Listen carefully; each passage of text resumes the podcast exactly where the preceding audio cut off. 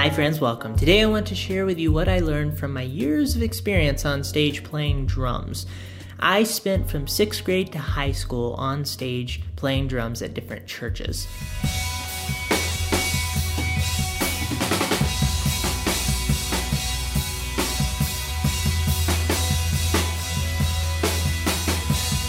And when I say churches, I mean big churches, big production. It was an operation. There was a production team, there was a band.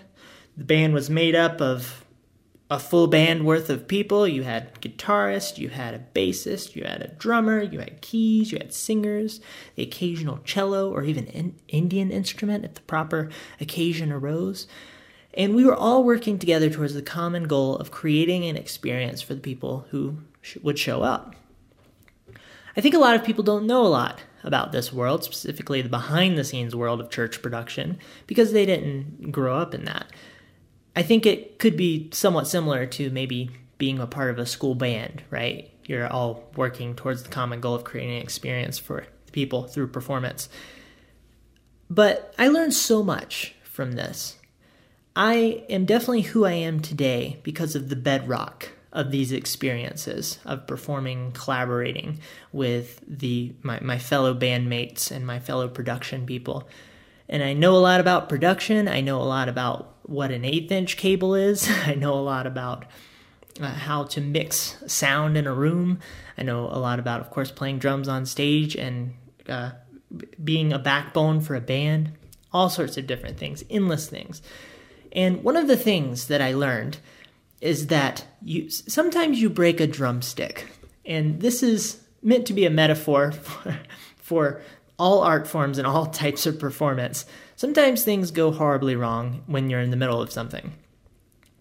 What can happen if you're a drummer is you're on stage, you hit the drum, the the drumstick has had a fracture in it for some time or it's weakened over time, breaks in half, top half the drumstick flies across the room, and or sometimes you even drop a drumstick. It just flies out of your hand.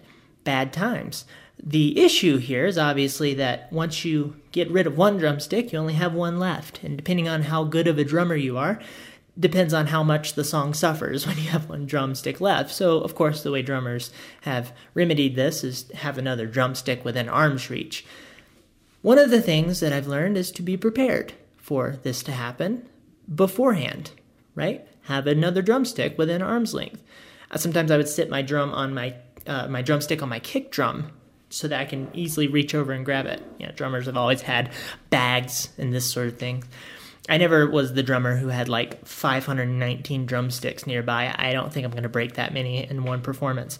But um, but be prepared. Uh, go into something with the proper precautions made. Also, when it happens, know how you're going to react. Most importantly, know what state of mind you're going to go into if this happens. Practice. Be, be prepared within your ability to deal with a situation like this. One time I had a drum shield, which is a piece of plexiglass, like plexiglass wall that sits in front of you as the drummer on stage. I never really liked them, but sound guys like them a lot. It fell on the drum kit I had like a cymbal pinned part of my my you know I had things that were unaccessible to my playing at this point and it was it was a very exciting experience. Now I am very comfortable on stage. So I immediately shifted into a mindset of for one going oh aha this is fun right we're all having fun together this thing fell on me uh, you don't you it's important that you don't sort of go into a panic mode. I've always learned to just laugh when these things happen. But it fell on me. The band came over, helped me out, pulled the thing off. But I had to play for a little while with less drums, and it was a bit of a situation. I learned from that experience. Apparently, there's a video of that experience somewhere. Uh, probably deleted by now, but there was, and I'm really sad because I, w- I wish I had it to show you guys. So that's one thing is um, sometimes you break a drumstick. Another thing is to stay in the pocket. Now, in drummer uh, terminology, this means that if you're on stage with a band playing drums, that you are working together with the band towards a common goal. You're not there to make a solo and make yourself look nice. You're not there to uh, do a bunch of fills because it's fun. Fills being the that sort of thing. Uh, that's drummer talk, by the way.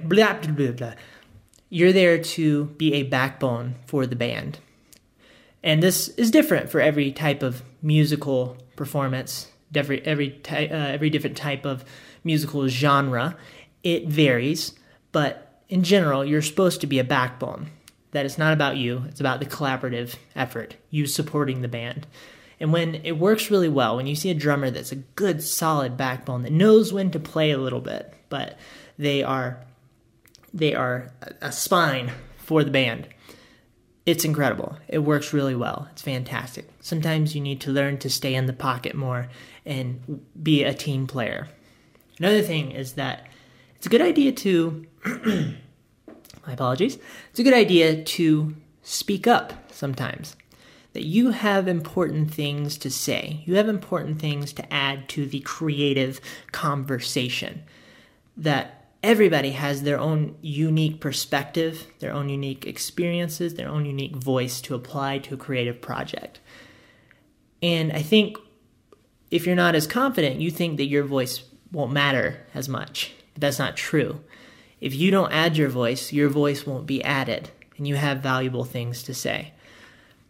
Sometimes it's a really good idea to be more confident, speak up, allow yourself to express and articulate what you would hope to happen, even if you don't know exactly how to explain that like you may hope to, or it's not fully formed in your head. Being willing to express that to the people around you. Just just the act of saying, I don't know, but I think this might be an interesting thing. They'll come in with their voice and everything will come together and you'll have this big stew of creative awesomeness.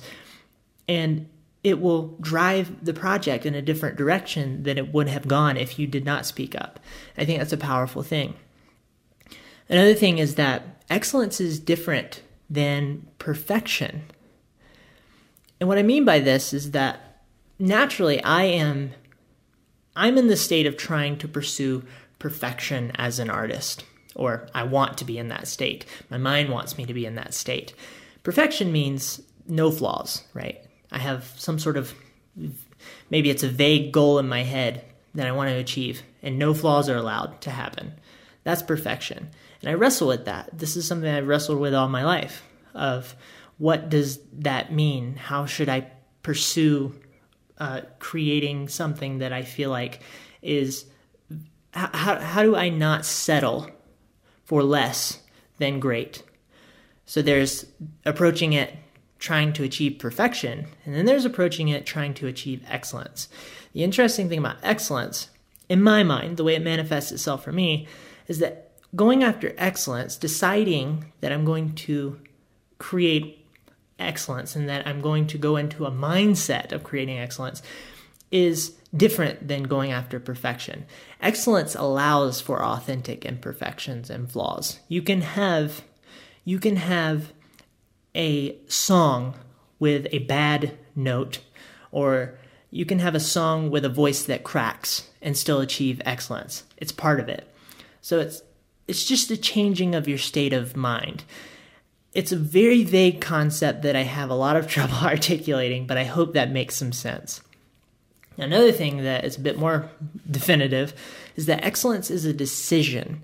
I found myself working with people a lot who would settle, maybe unintentionally, for mediocrity because maybe they would be okay with letting something be good enough, or they would, uh, the band leader would allow people to come onto the stage that weren't at the level that I thought was necessary for them to be on stage, and it was a disservice to the people who were showing up, uh, the people who we were creating this for.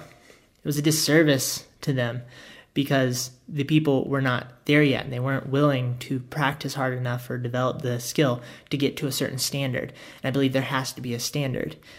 We can't just decide to let everybody be a part of the project because the quality suffers and the quality is more important.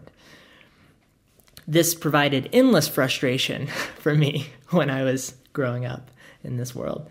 Uh, also, don't this is an interesting contrast to what I just said. Don't overshoot your abilities. There are also situations where we would not have, a band would not have the proper people in it to achieve something in a way that was excellent, but they would try it anyway. And so you would have a drummer that could not achieve the type of dynamics that were necessary to create uh, this the experience that we were trying to create. And my solution to that would be don't let the drummer be there. If you have to, get rid of the band and have a single guy with a an acoustic guitar and a good voice who is actually excellent. Let him do his thing first and then bring in those elements once you have that in order. But people would put the, the buggy before the horse, and this was very frustrating. So don't overshoot your abilities. Know what you can and can't do. And if you can't do it yet, spend the time to develop the can. Don't don't don't start going after a thing that you can't do yet until you are ready. Now this is different than pushing yourself on your own or or, or you know, even if you're it's sort of there are times when it's okay to push yourself past your abilities in front of people and see how it goes. But it's all about the context. Uh, I think that if you're creating something for yourself, for example, and your YouTube channel is about you trying to make designs but you suck at it and you it's known and you want to go through that journey with everybody else. That's fine right? That's still excellence. But that's a different kind of context. Um, i think that the last thing i want to talk about is that that this was this was a a bunch of experiences continually for me that had forces within them that I could use as tools for growth. The forces that you experience when you're rehearsing with a group of people or you're performing, this is incredibly helpful for growing you as an artist in so many different ways when you experience a, a very uncomfortable situation and you have to push through it on the fly. You learn so much from this. When you have to sort through a difficult creative conundrum with your fellow bandmates on the fly, in front of them, all together, this is important. There are endless types of things that come from the forces of working together on a collaborative project and the forces of performing. And I think that this is why everybody should be in some form of, of what I'm talking about. So that's it for this one. I would love to hear your thoughts. I would love to hear what you've been a part of in this type of realm and uh, what you learned from it and how it grew you. Goodbye.